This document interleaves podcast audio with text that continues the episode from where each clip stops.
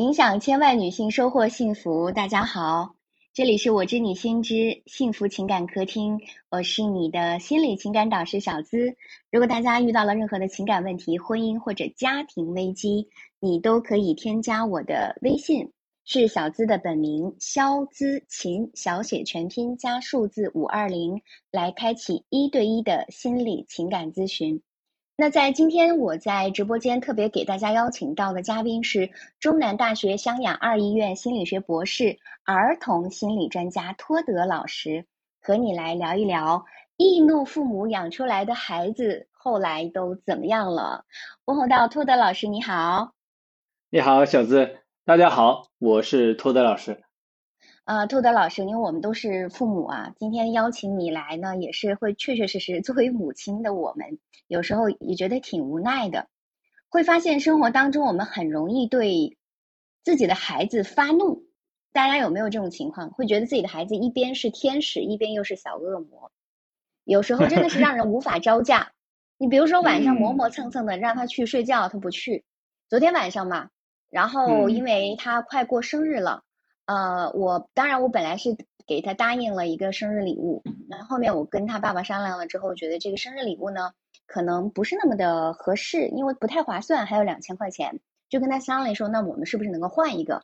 那孩子有一点不太能理解，我就让他去，呃，去洗漱的时候，比如说已经到了十点、十一点了，因为他已经算睡得晚了。我陪我还是陪着他洗了脚，结果他没有洗脸，没有刷牙就上床睡觉了，就是这种这种事情在生活当中非常非常的常见。嗯，是的，因因为这种呃，其实我们在生活当中遇到，就是我们跟孩子发脾的情况是挺多的啊。呃，因为我在呃我们自己的平台托德学院，那我们每天都会回答父母非常非常多的问题，那有很大一部分。那都是就是父母啊控制不住自己的情绪，呃对孩子发脾气。那么对呃这这好像是我们父母的一个通病啊。嗯，我我不知道你你对你孩子发脾气的多，还是你爱人对孩子发脾气的更多？我们俩是这样，就是我其实我一直是在成长的过程当中。我发我发现一个问题，就我跟我父母的时候在一起，容易对孩子发脾气一些。我自己单独或者说我情绪好的时候，我对孩子发脾气的次数会比较少。而且我现在因为我做咨询师这么多年，我有一个觉察，就是哎，我知道我现在是需要对他凶一点去讲话。但我有好像有一个第三只眼说，那你是这个是你的情绪，可能是你的工具，但是你不能够真的就陷入到情绪当中去。这个倒是我的一个觉察，所以当然我我在前几年的时候还没有这个意识，比如说就会以传承我父母的习惯，还会比如说他要是把门锁在里头不出来，然后你怎么叫他都不开门的时候，我就会我就会比如说踢门呐，就会叫吼叫这种事情也是经常发生的，在原来的时候偶尔吧，可以说偶尔。嗯，是的，其实呃，小子你知道吗？其实呃，我们发脾气，对孩子发脾气啊，其实可以换一句话来说啊啊，我们虽然看似是对孩子发脾气，实际上啊，很多情况下是对我们自己发脾气。对，你知道为什么吗？是是的，就自己的失控感，对不对？就是我想控制他，但是好像没有办法的时候，这种好像是不是这种感觉？对对对，你说的呃很有道理啊，就是我们其实为什么会对自己发脾气呢？就是我们觉得我们的预测，我们遇到了挫败啊，我们觉得哎应该是他应该是这么写作业，应该就是认认真真的，是吧？不要总是走神呐。他学一个东西应该就就是一直坚持下去啊，不要中途放弃啊。呃，那么实际上我们越是觉得这件事情出乎我们的意料啊，没有在我们的预想或掌控当中，我们就越容易发脾气。那实际上呢，也是对我们自身的一种叫做无力感啊。我们觉得，哎呦，是，哎，我好像怎么怎么带娃带了这么久，他还这个样子呢？但实际上啊，就是包括在我们的托德学院啊。就是很多父母啊，都是从一个易怒的父母开始，最后变得呢，就值得他们愤怒的事情就会越来越少了。你你你知道是为什么吗？为什么呢？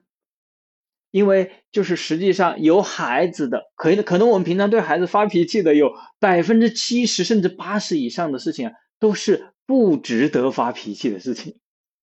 他他们不知道，八十以上都是不值得发脾气。也就是，呃，其实生活当中那些小事儿，你完全可以通过，比如说好好说去解决。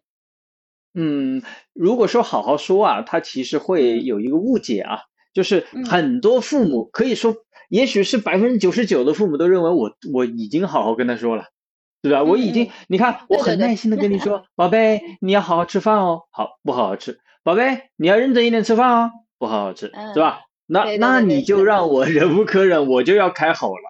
但其实不是好好说，对，呃。他其实不是说我们好好说就对，是要我们知道如何说 啊，就是呃，不是有本书叫做《如何说孩子才会听》吗？其实不是好好说，不是你耐着性子，而是你知道如何说。要如何说他才会听？嗯，呃，其实这个原理啊，也也还很简单。打个比方啊，那举个例子吧，举个例子，比如说我们常见的。他不爱刷牙，不知道大家有没有共鸣啊？共鸣的赶快点个波关注了，然后鼓鼓掌。不爱刷牙，不爱洗澡，对吧？不爱写作业，不爱吃饭。我家孩子特别不爱吃饭。嗯，对对对，就是这个这个，只要我给你稍微讲一点点小知识，可能绝大部分的人就会觉得，哎，这很正常。好，那我那我来讲一下啊，就是我们先拿一个吃饭来说啊。呃，其实从进化心理学的角度来说啊，就是我们人类在原始时期啊，它是它进食是没有规律的，它是没有一日三餐的。那我们就现在啊，那早餐、晚餐、呃中餐、晚餐，那么我们是把它规定起来，对不对？但是，嗯，原始时期我们是看到什么吃什么，所以这个呢，呃，就是小朋友吃饭啊，它不是自然形成的。它是一个社会化的过程，所以孩子不认真吃饭，吃一下去注意力转移，那是正常的 啊。他不是说一个，他不是说一个是故意来刁难你，但是呢，这里面就涉及到了一种用结果来驱动啊，就什么意思呢？就是说哦，OK，那你要让他知道我们吃饭都是固定时间，对不对？那么好。那么我们早餐是什么时候吃？中餐是什么时候吃？下午呢，可能要加一个这这个这个下午餐是吧？下午茶的时间。那晚餐呢，会有一个晚餐。好，那么我们怎什么叫以结果来去定位呢？就是那好，你现在不吃，嗯，那是不是待会儿我们还能够继续吃吗？好，那么如果如果你告诉他了，他说那我就是不吃，我要选择现在先玩玩具。在我们家就是这样啊，就先玩玩具，好，OK，好，没问题。那我们会怎么样？呃，但有的家长就会说，那那就吃完，那不让他吃了。那我们还没有做到这么绝对啊，我们就会先把他喜欢吃的菜吃掉啊，他还是有的吃。但是呢，他喜最喜欢吃那些菜，我们我们是毫不留情的全部干光。他如果什么 都不爱吃菜呢？他只爱吃零食呢？啊，对，这里就涉及到。如果他没有选择这个中餐，那零食是一点都不可能给他的。就是我们这一点是会和全家非常统一的说好，就是反而是他吃好饭了是有零食的，他没有吃好饭是既没有好吃的饭又没有零食，所以他才会就是呃才会觉得吃饭会是比较重要的一件事情。对，我看到有人想要上麦啊，我们先跟托德老师聊一个小时，然后我们把大家的一些呃今天的主题聊聊的，大家能够收获到更多。如果你有任何的问题，到下半段的时候，我邀请大家来上麦来聊。同时呢，也欢迎大家去点击我们的头像关注啊，觉得老师讲的好的，多多的鼓掌啊，因为这个掌声呢也是免费的，不要吝啬你的掌声。刚刚有讲到一个点，就是可以不要他吃零食。我们家是这样，那不要吃零食，但是做不到。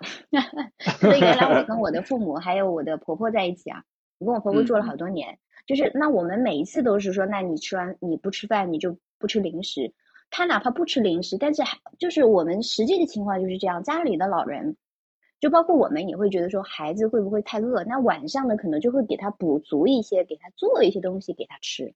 这样其实我会发现形成了一种恶性的循环，这几年都是这样。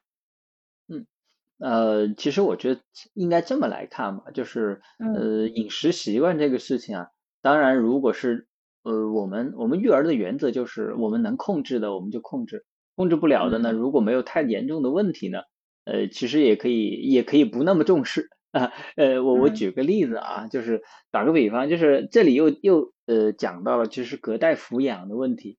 嗯，就是呃，很多时候我们没办法，像工作太忙了，要要父母帮我们带娃。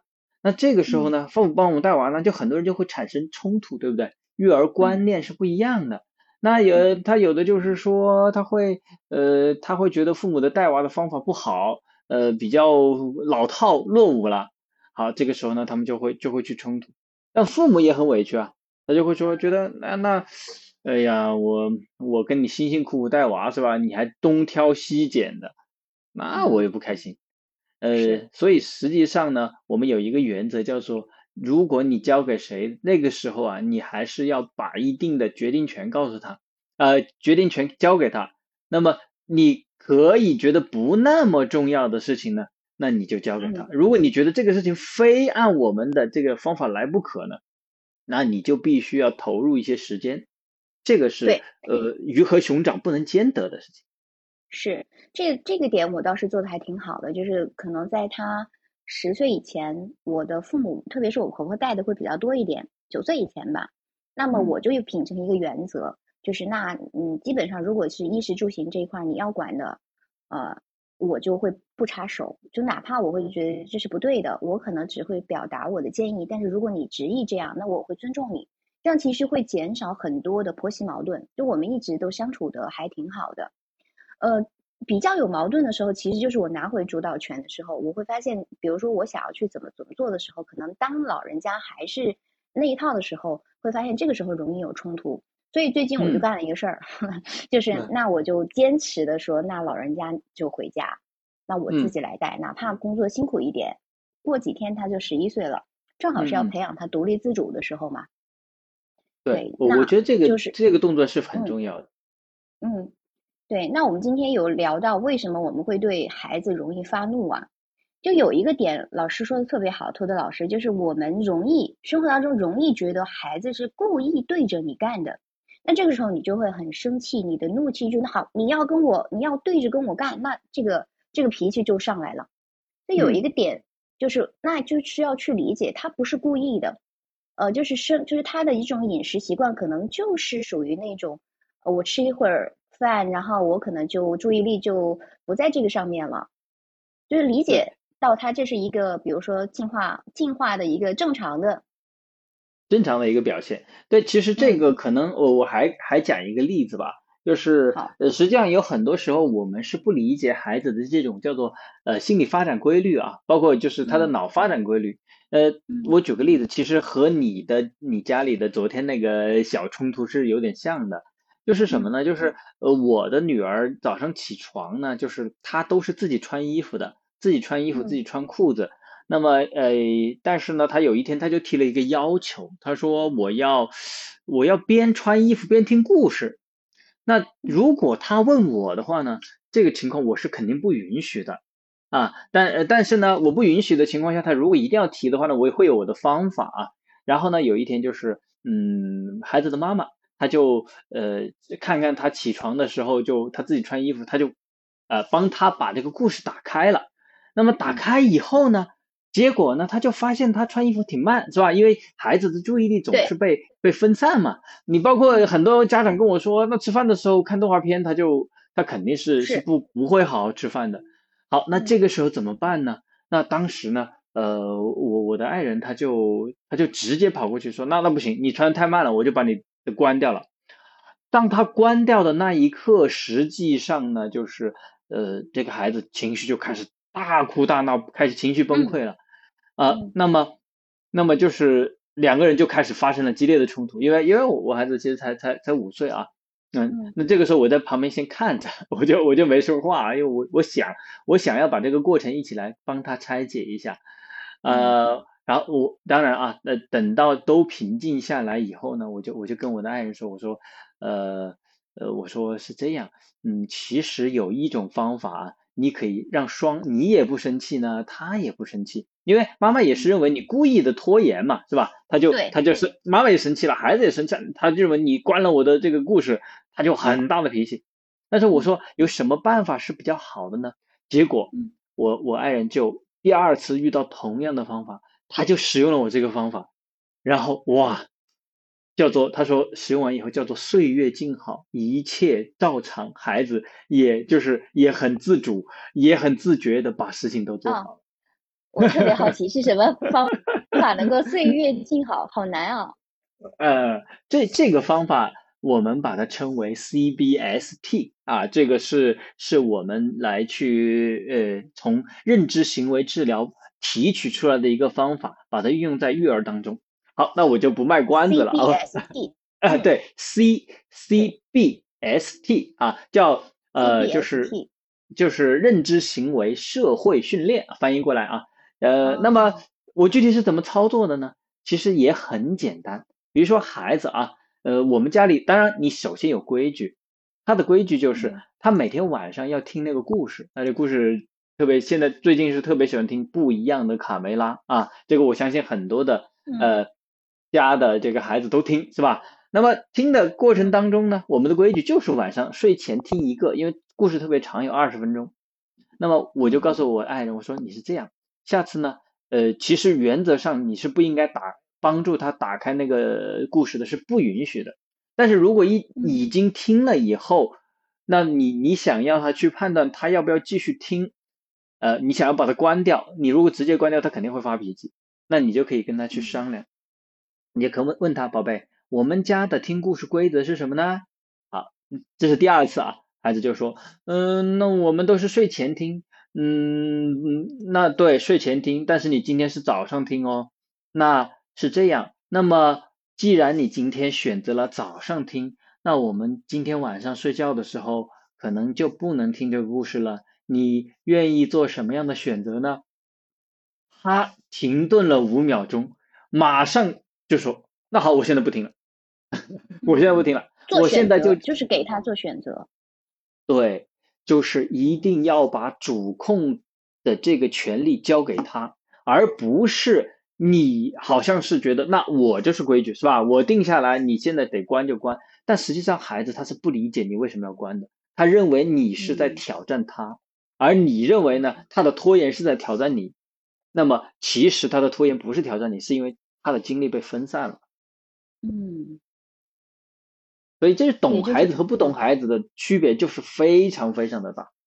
你还别说，隔行如隔山。因为我因为我是专注在情感领域做呃恋爱、脱单、婚姻咨询。那实际上我其实你刚刚讲到的这个给孩子做主动权，我这个背后的规律我都不是太明白。对，有的时候嗯说，那就像昨天，我不是今天中午还跟你分享嘛？昨天那个给他呃说生日礼物，我开始是答应他了，因为我当时也没想那么多，让他喜欢就给他买。后来我跟我老公一商量，老公说你这个买了之后绝对就会后悔，没没两三天你就会后悔的，就不太赞同买。孩子会觉得，嗯那这个时候你答应我的呀，嗯，对吧？生了一晚上的气，对，对，那其实就是他在他的这个主控权就就丢失了，就是觉得说，呃，就是觉得有一点，呃，就不太能够理解这个事情。我就是喜欢，我就想要，但你但是你们但是你们有一点背信弃义的那种感觉在，是不是？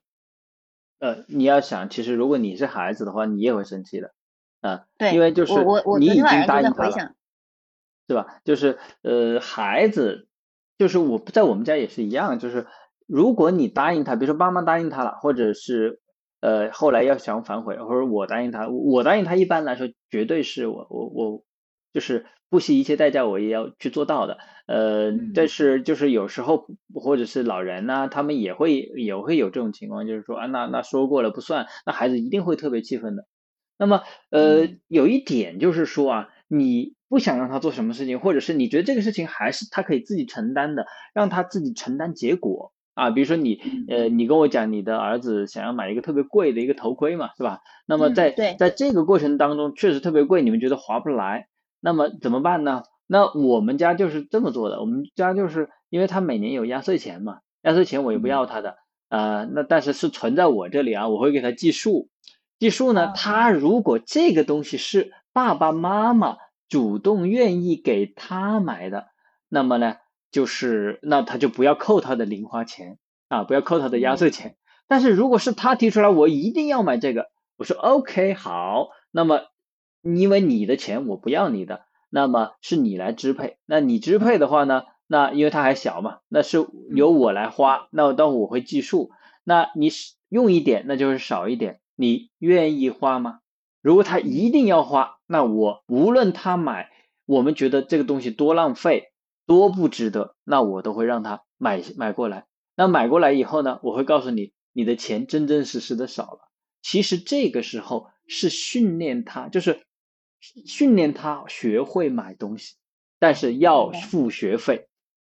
对，就是这个，你的压岁钱可以完全的给你掌控。那么只要是你喜欢的，不管实用还是不实用，那么你来承担这个结果就好了。也就是你你自己来承担这个结果，其实他也是在侧面的能够培养孩子的独立自主的能力，他自我负责嘛。是的，是的。其实，其实我觉得情感在某一部分也是和育儿相通的啊，虽然不是完全相同。呃，就是其实这叫边界感嘛，就是我们在觉得在情感当中边界感也特别重要。就是如果没有边界感，比如说呃呃，我举个最极端的例子啊，就是比如说这个有一个男生他有暴力倾向，对吧？他要他要去这个这个或者说家暴也好，或者是有这种要要打女朋友的这种倾向也好，这个时候。一定是必须让他承担自然的非常严重的后果啊，哪怕就是分手也好，或者是呃要要非常非常的就是有原则性的来处理这个事情。如一旦这个不承担后果的话，那这个行为就会升级。嗯，这个就是在比如说我们在我带学员的时候做咨询的时候，或者说成年人沟通的时候。我其实非常的注重边界感，就知道什么是你的责任，什么是我的责任。那我可能在带孩子的时候，不由自主的会觉得，哎，你应该听我的，可能还是会受到老一套的传统的观念，就可能在这个边界感上的确，我觉得做的还是不够的，还是应该把这个，就是我们讲就是触类旁通啊，就把它呃运用起来。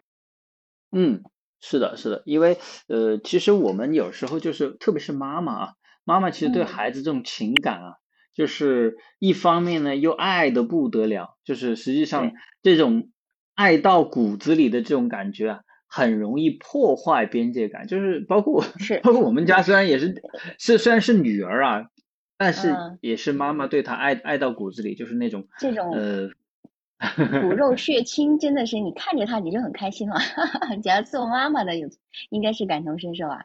你看着他，你会觉得，哎呀，你这怎么长得这么好看？怎么长得就是就是特别，就不管他是真好看还是不好看，但是对妈妈来说，他就他就真的有一种你的这种，我们我们内内在分泌的这种激素，就会觉得哇，是很享受的一种感觉。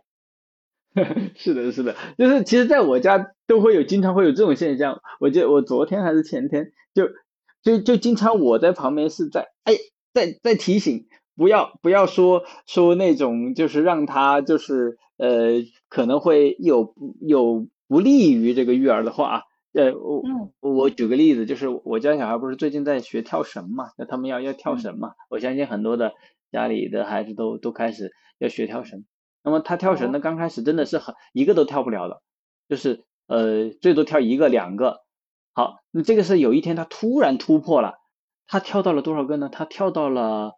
十一个，然后这个这个时候妈妈就马上就就就是非常高兴，就说了一句：“哦，宝贝，你真棒！那你你太好了，你肯定是你你们班上跳的最 还没说出是跳的最好的那个字的时候，我就大喊一声 ‘stop’，我说怎么不能说吗？不能说这句话吗？不能说，我就 我就说嗯，停停，你。”肯定是你们班上跳的，他准备说最棒的，那我就换了一个词，我说最努力的。啊，我 明白，就是要表达他的，就是他的努力的特质，而不是表达的他的这个聪明，要夸不夸他的聪明。还有一点，是不是因为就是无意当中跟别人去比较，是这两个点吗？因为你就是我们表扬一个人的原则啊，就是要要具体，要有数据，而且呢不能有夸大。你比如说他他跳了十一个是吧？他绝不是班上跳的最多的那个人，所以你绝不能说啊你是班上最棒的。那那这种夸只能产生负面结果，就是说，那我真的跟别人去比，哎呦，我根本不是最棒的，我妈妈在骗我啊，对不对？这这就会产生这样的一个一一个一个失落感。那我只能这么说呢，我说宝贝，你跳到十一个了。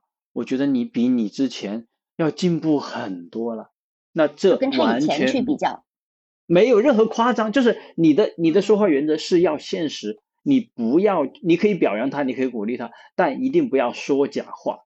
就很多家长他会喜欢为了鼓励孩子说你是最棒的，那这个话一定会有漏洞。明白，也就是夸奖一定要具体，要有要有数字，比如说他。之前跳八个，现在跳十一个，那你比之前进步了，进就是，呃，实事求是就可以了。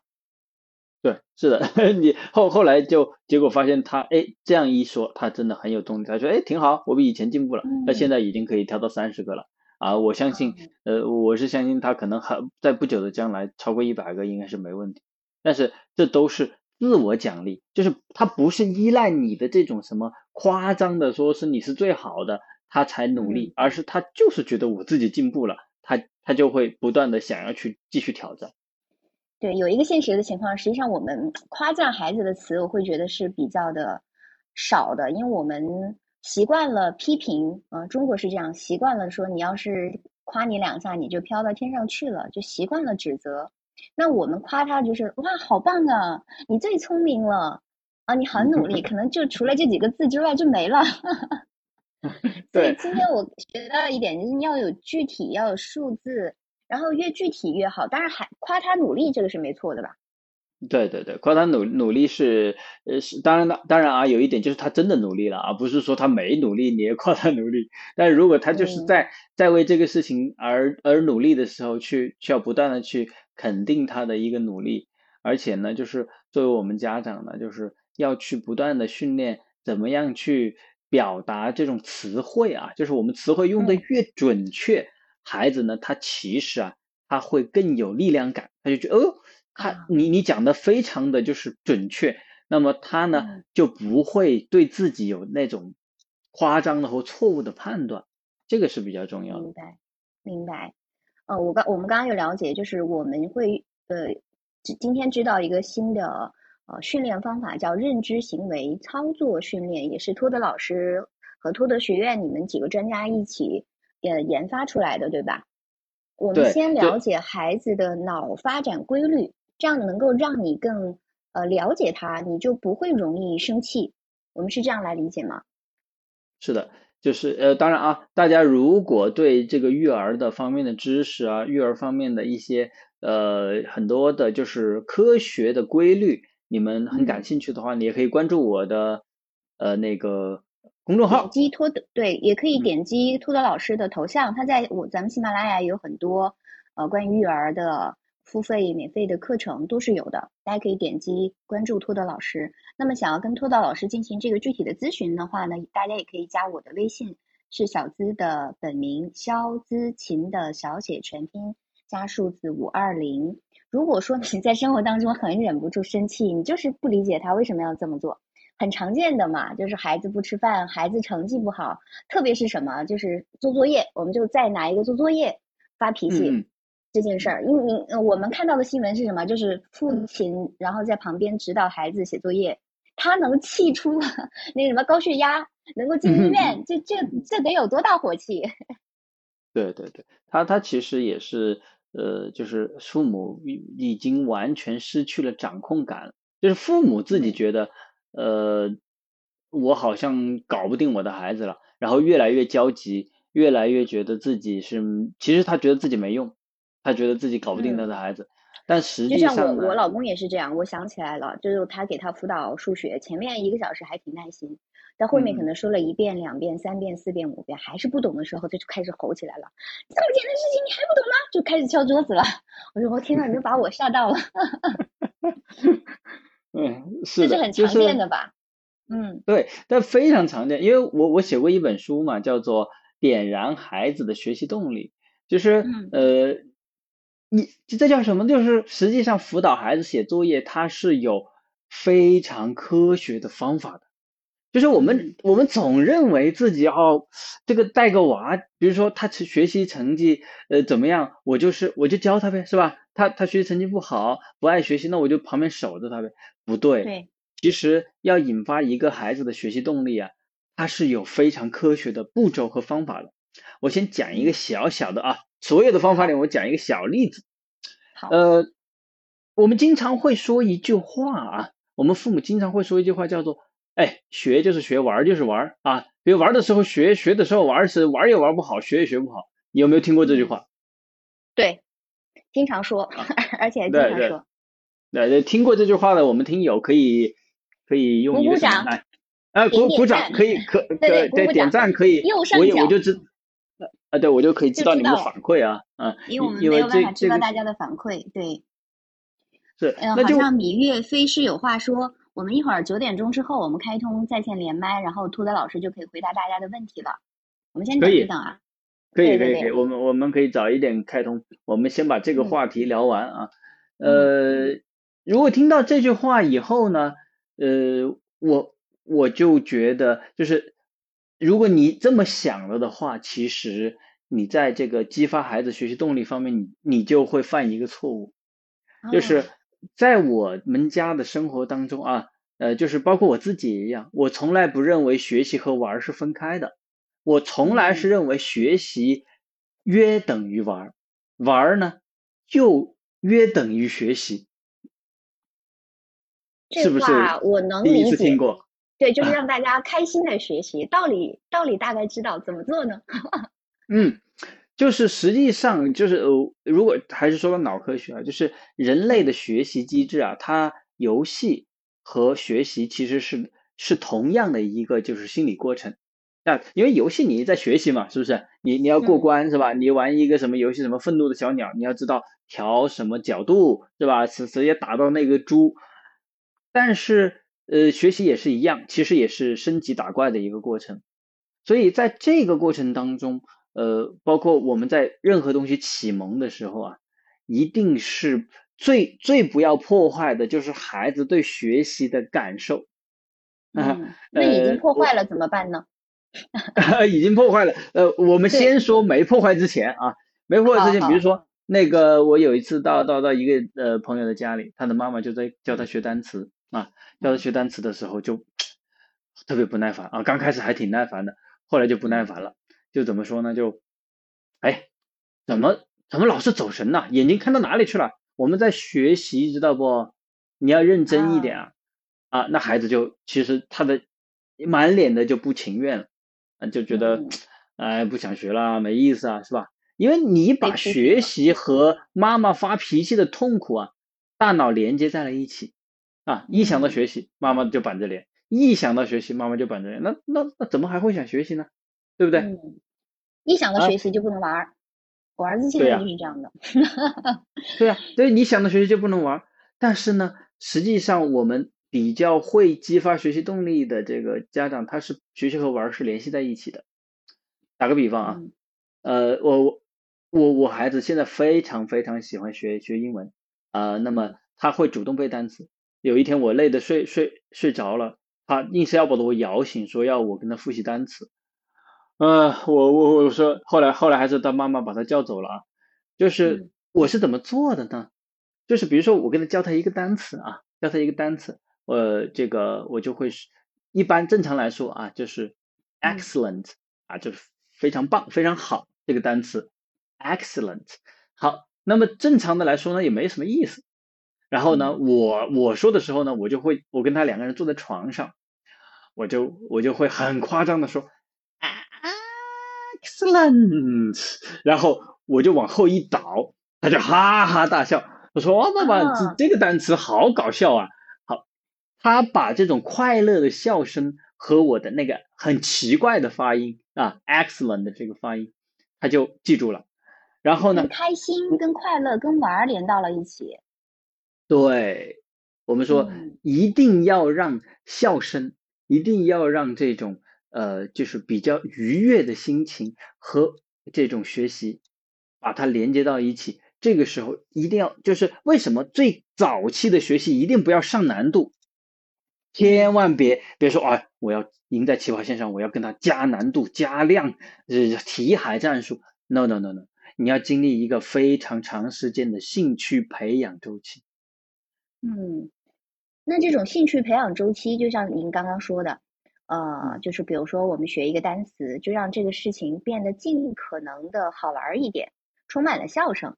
那我们学习，我们讲本来，因为我们中国人确确实实这个观念是根深蒂固的，学习本来就是辛苦的，嗯，悬梁刺股，对吧？古时候不是 这个，还是个从古至今，就是学习本来就是需要你刻苦的。嗯，而且遇到比如说我们阅读理解，孩子现在几年级啊，开始阅读理解或者是算术有阅读题的时候，他就很难跟笑声还有愉悦的心情连接到一起啊。嗯，呃。这么来做啊，就是呃，也就是大脑的学习规律有个特点啊，就是孩子什么情况下会爱学习呢？我告诉大家，一般来讲，呃，孩子都不会爱学习。就是如果 你按照正常的角度上来说，学习孩子都不会爱学习，因为人的大脑是，他刚开始他他不是来面对一些高难度思考任务的。那。那人是很爱思考，但是他的大脑他本身来说会会偷懒，他就是说，呃，他更喜欢那种自动化的，比如说我们就是呃刷剧是吧，看动画片，这这是自动化的一个过程，呃，那么那么什么什么情况下能让孩子爱上学习呢？有一个非常重要的点，就是你首先一定要让他每一次的学习任务啊，他能够控制，就是说他觉得哎。呃，有那么一点难度，但是呢，又不是太难，呃，我可以搞得定，让他每次都能搞定，他的这个自信心就会越来越好。但是如果啊，嗯嗯，每一次给他控制量，或者是每一次给他控制难度，让他觉得，哎，我完成了，那我就可以去玩了，这样可以吗？是，对，呃，其实其实和玩没有关系。就是你这还是把玩和学习对立对对对，就是你看我这个 观念多根深蒂固，就平常就是这么教的。好，你先学习完，好，学习完你就可以看电视了，看一个小时，就这样。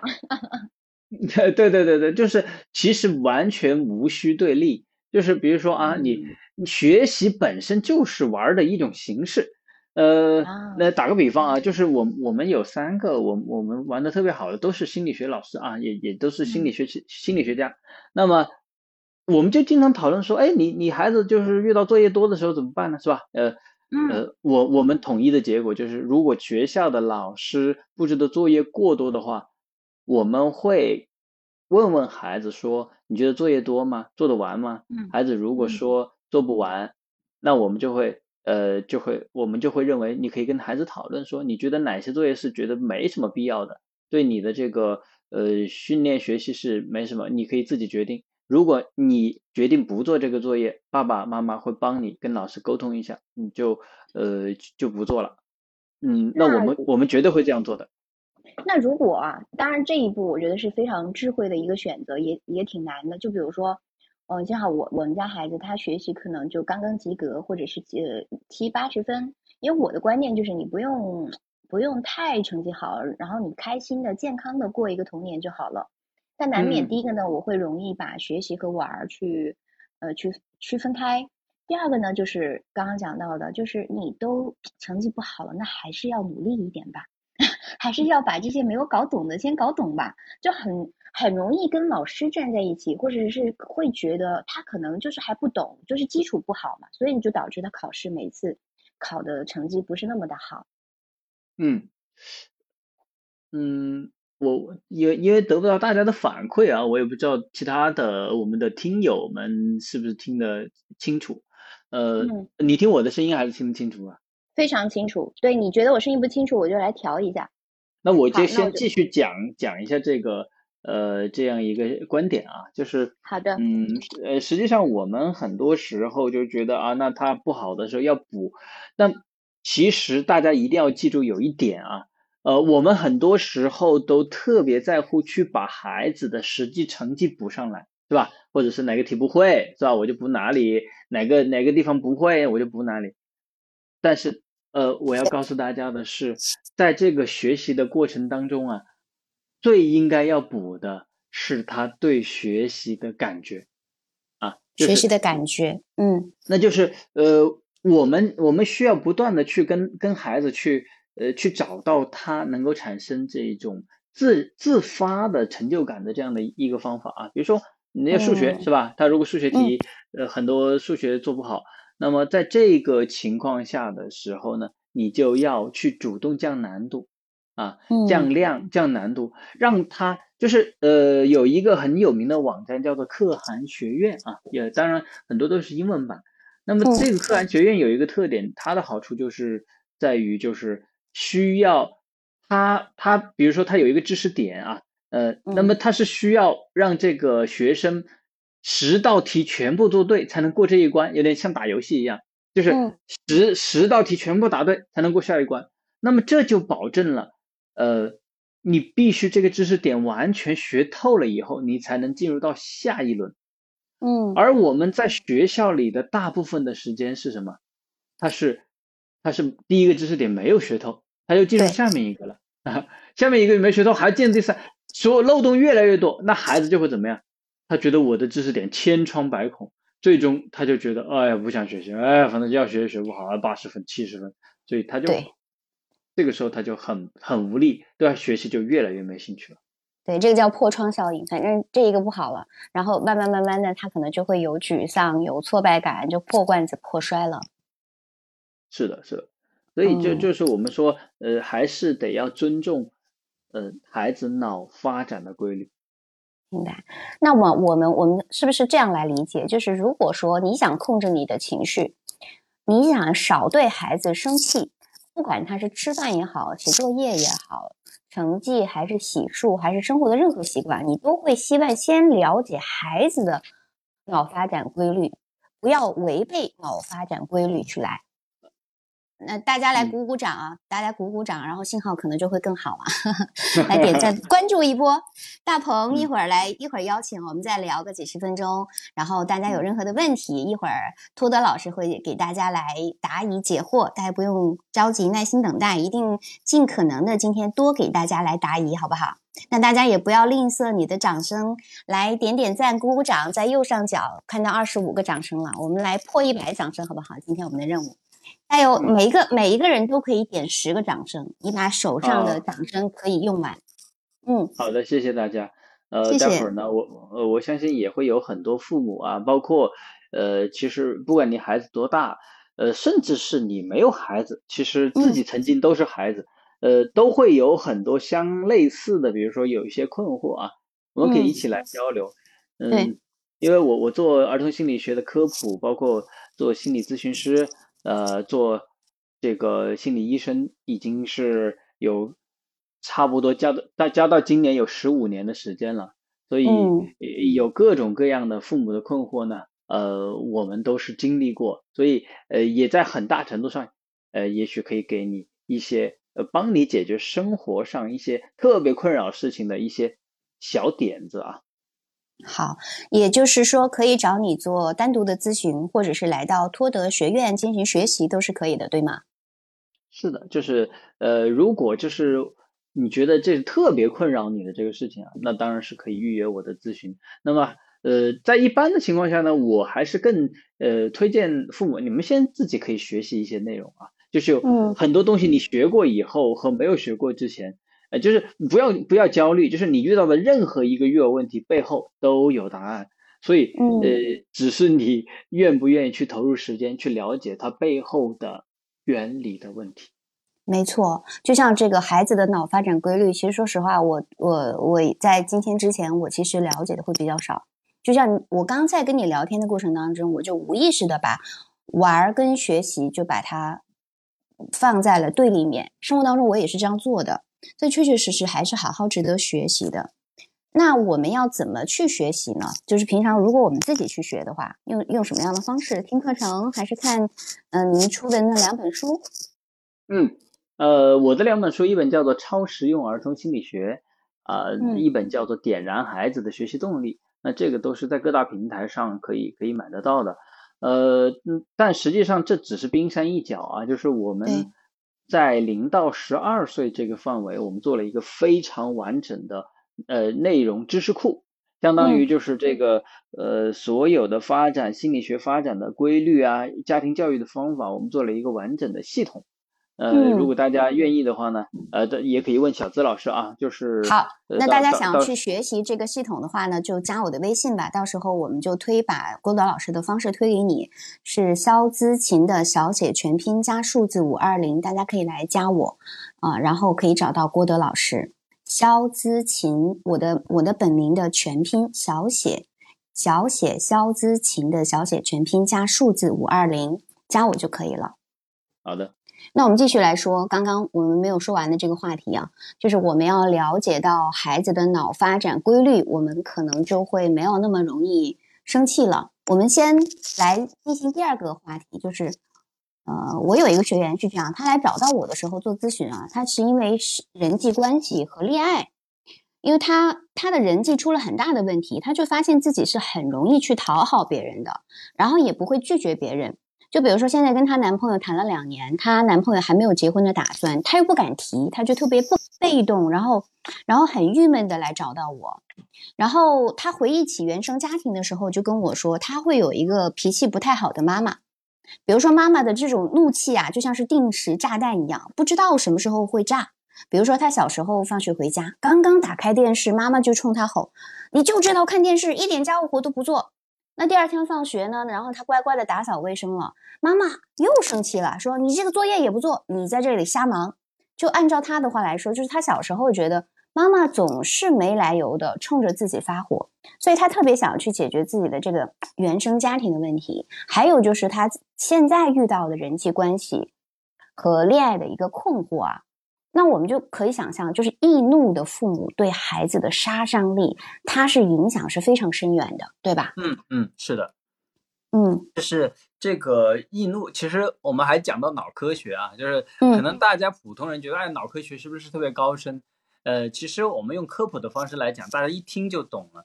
呃，什什么什么人易怒呢？呃，我们知道，就是人在最原始的时候啊，他就是他特别需要情绪，对不对？比如说，突然在丛林当中出来一只老虎，那我们肯定第一的情绪就是害怕，对不对？那要不就是战斗，要不就是逃跑。那这个时候，情绪来掌管我们的大脑是非常非常合适的一种机制。但是，嗯，在我们就是人类继续发展的时候啊，它就会进化出更多的理性啊，就是理性来判断事情。这个到底，哎，我们两个部落打仗，哎，不要总是打仗吧，我们我们协商一下，签个协议嘛，是不是？我们长期和平嘛。好，这个时候呢，反而是理性更更有利于生存。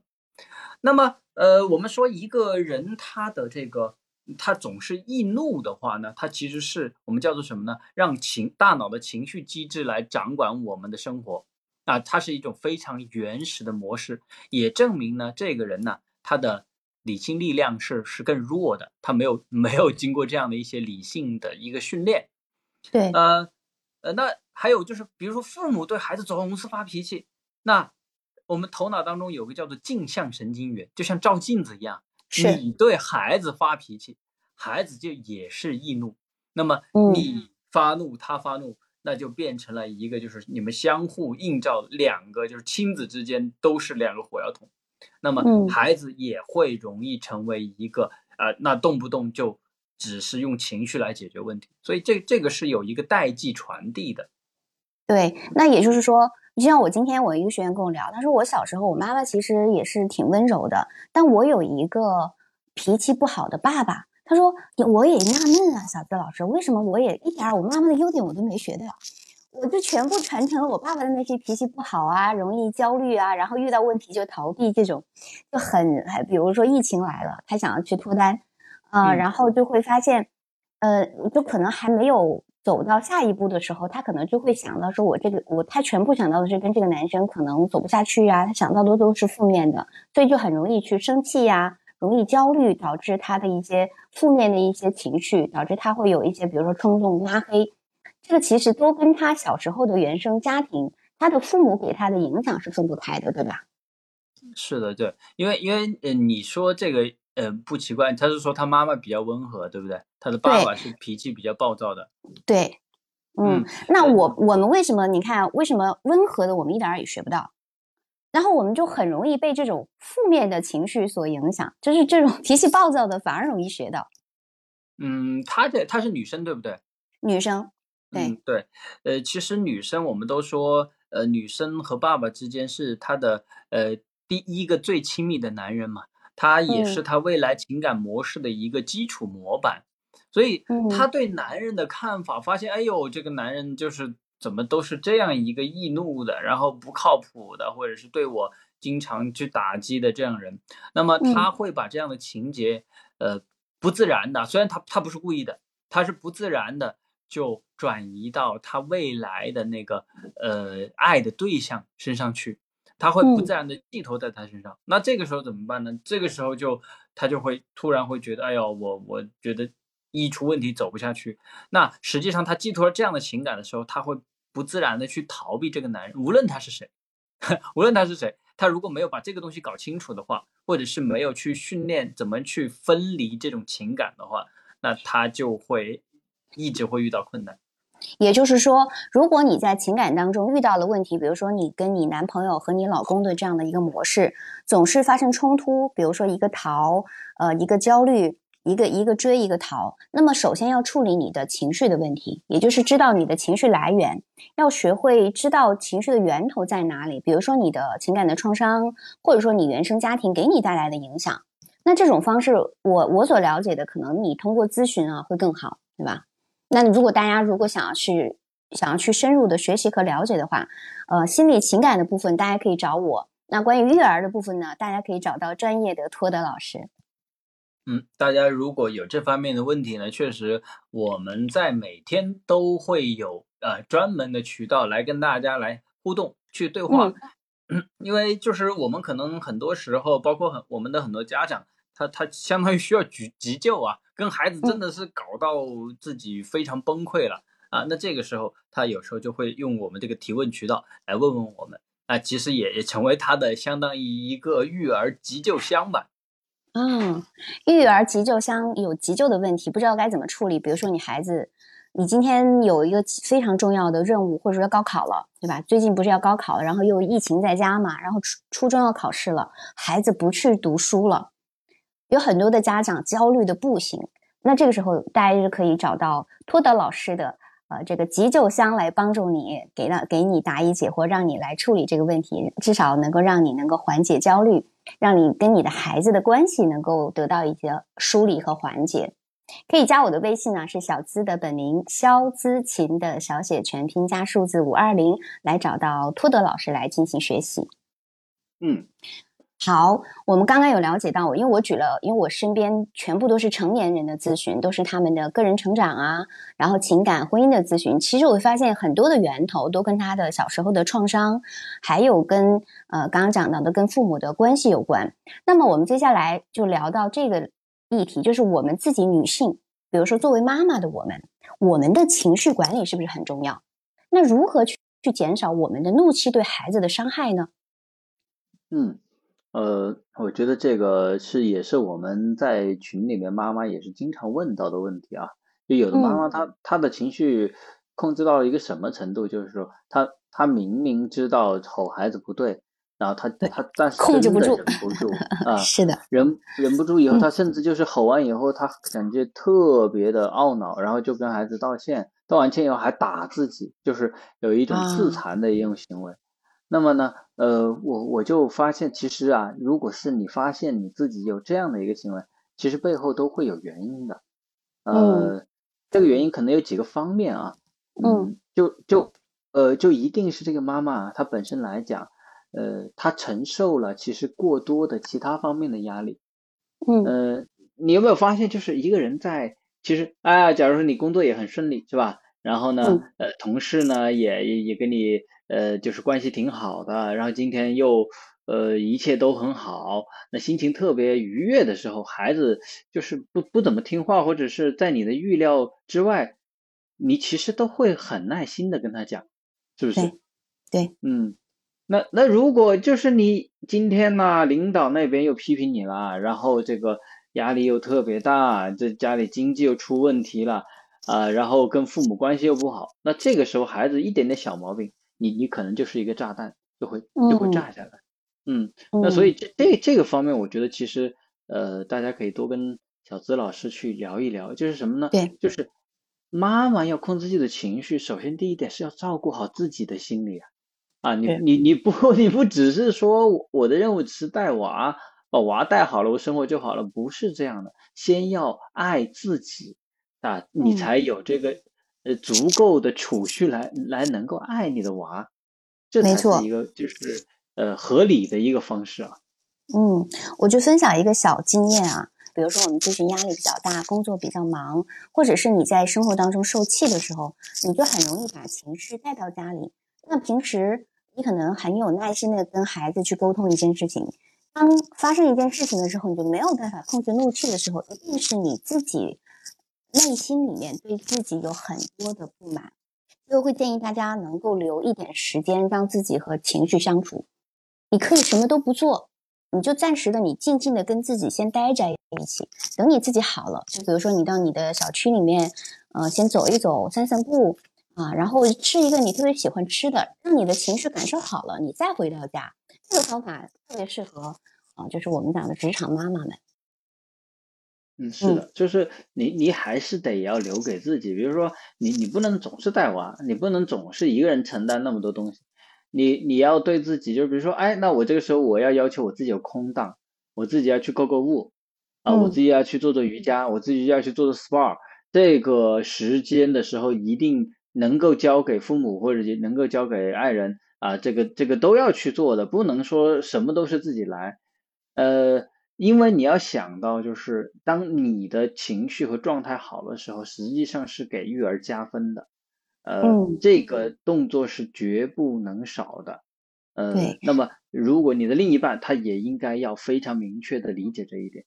没错，那如果大家有情绪的困扰，生活当中有解不开的这种难题困惑。你都可以加我的微信，然后可以来得到一个疗愈。我首先知道我自己的问题点在哪里，那我通过什么样的方式可以让自己能够，比如说舒服起来、开心起来。首先，我能够学会爱自己。找不到爱的方法，你可以加我的微信，是小资的本名肖资琴的小写全拼加数字五二零。关于任何育儿的事情，也可以通过我的微信去来找到托德老师。就像刚刚讲到。那你的你的丈夫可能也会来支持你这件事情。我发现有一个问题是，很多的孩子不开心，很多的孩子就比如说长大之后，他也是容易易怒的，他一定会有一个易怒的父母，或者是他的父母的夫妻感情不是那么好的，就是我们会发现你很难快乐，你上面一定有一个不快乐的父母，是不是这样？呃。这个这个就是有很大几率吧，因为其实从从这种基因的遗传上来说啊，就是就有快乐基因。比如说上一辈呃，整个家族有的家族就是呃都很容易快乐，那么呢，他生出来的孩子呢，他是有一定比例的快乐基因的，有这种可能，就是这天生乐天派嘛。对，也有乐。天派，对。乐天型的他可能少受到影响，但如果说你是抑郁型人格。如果你是抑郁型风格的，那你就很容易性格变得敏感多疑，那很容易受到他们的这个相处的影响。所以为什么我我特别愿意去做，呃，夫妻关系，会愿意去做情感关系？我会认为夫妻关系才是源头，因为你的夫妻关系好了，你自己会更容易幸福，你你会更容易快乐，你就会把这种快乐传递给你的孩子。你的夫妻关系不好，你的孩子自然而然，他首先不管他快不快乐，他一定会受到。你们不快乐的这种不太 OK 的相处模式的一个影响，他可能就会很很容易受到你们的影响。之后，比如说我们现在很多的学员，呃，他就讲他他的父母，呃，是怎么怎么去相处的。然后他们现在就比如说我不想结婚，因为结婚可能还是会离婚。因为现在我们讲离婚率那么高，或者是单身大龄单身的那么高，大部分有当然有一定的比例啊，都是因为他们父母本身就相处的不快乐，他对婚姻这件事情就没有自信，没有信心。因为他说我身边的人全部离婚了，你说你让我怎么去怎么去对婚姻这件事情、经营婚姻这件事情我有概念，我就没有一个很好的模板啊。嗯嗯，对，呃，嗯，是这个事情，我是觉得这么理解啊，就是呃，首先呢，如果父母的这个作为呃自己的情感情不好的话呢，呃，一方面是给呃孩子就是做了一个不好的榜样，他们会对让他们对婚姻失去信心，这是一方面。那即便是这一点没有影响的话，还有一个最大的问题就是，假如夫妻关系不好的情况下。会让这种呃父母对孩子的爱啊变成有一种畸形，呃，为什么呢？就是他仍然会爱孩子，但是他会觉得这个另一半没什么希望了，那我的关注点全部放在孩子身上，那这个时候孩子的压力就很大了。那他其实你你们会发现，其实孩子很多时候他需要放养，他越放养，他的心情越放松，他有自然的学习啊，这个放松的一个过程。那这个时候他是他是会比较自由的一个状态。你你说这句话，我我轻松很多，你知道吗？最近我不是自己主要带孩子，我就会觉得说没有那么大压力。哎，我可以给他放养，我不需要给自己带那么多的负担的。对啊，因因为实际上父母对孩子的影响，很多人都高估了。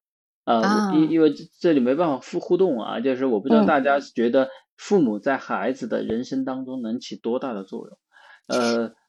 觉得作用 大的，大家可以鼓鼓掌，然后让我们看到。因为我刚刚说了之后，现在有八十一个掌声了。让我们看到，觉得父母对你们的成长影响非常大的，大家可以来鼓鼓掌，看到你们呃，看到你们的一个动态，看到你们的一个感受，好吗？对，可以鼓鼓掌。嗯。那小资，你可以猜一猜，你觉得父母在孩子人生当中，如果有一百分是满分的话，你觉得他们能占多少分的一个作用？对我个人来说啊，其实你有意无意的，你会占到，我觉得有一个六十分吧。但更多的是你对自己，就是我经常会讲到一句话，就是我们要学会做原生家庭的终结者。因为我们现在其实你我们是孩子的父母了，那同时呢，我们也是父母的孩子。那我对我们的父母而言，我一边的觉察，我比如说，我觉得我特别像我妈，比如说我妈的那种呃负面的，然后容易。呃，生生气的、生闷气的、发脾气的那种，我原来就是那样子。然后慢慢慢的，我会发现我自己是焦虑型风格、依恋风格。慢慢，我通过成长，我会其实我就转变成了安全型风格。这个是可以通过自我成长的。那么，我的父母对我的影响就会少啊，这是一方面。对，呃，第二个方面呢，还是会需要通过我们，比如说夫妻的一个互动，让我在这个过程当中。呃，让让我们能够有一个新的循环和模式，能够滋养到我的孩子。对，所以实际上，呃，我们说咨询和学习是非常重要的嘛，就是呃，咨询也好，学习也好，它其实都是打破你原来的一种行为模式和思维模式的一个过程。嗯，比如说，呃，我们刚才说的那个问题啊。呃，父母对孩子的影响，实际上有一个很大的一个调查研究发现啊，就是父母最终对孩子的影响，它的范围呢，呃，如果是一百分是满分的话，那么这个影响呢会在十七分到三十分之间。最终是吧？它中间是不是有很多的，比如说不同的情况？年龄越小影响越大，年龄越大影响越小。呃，还有一种情况就是说。当你相信是父母影响了你的时候，它就影响越大。当你你你不根本你就觉得父母影响我就有限，那么这个时候你你更容易去摆脱父母给自己的影响。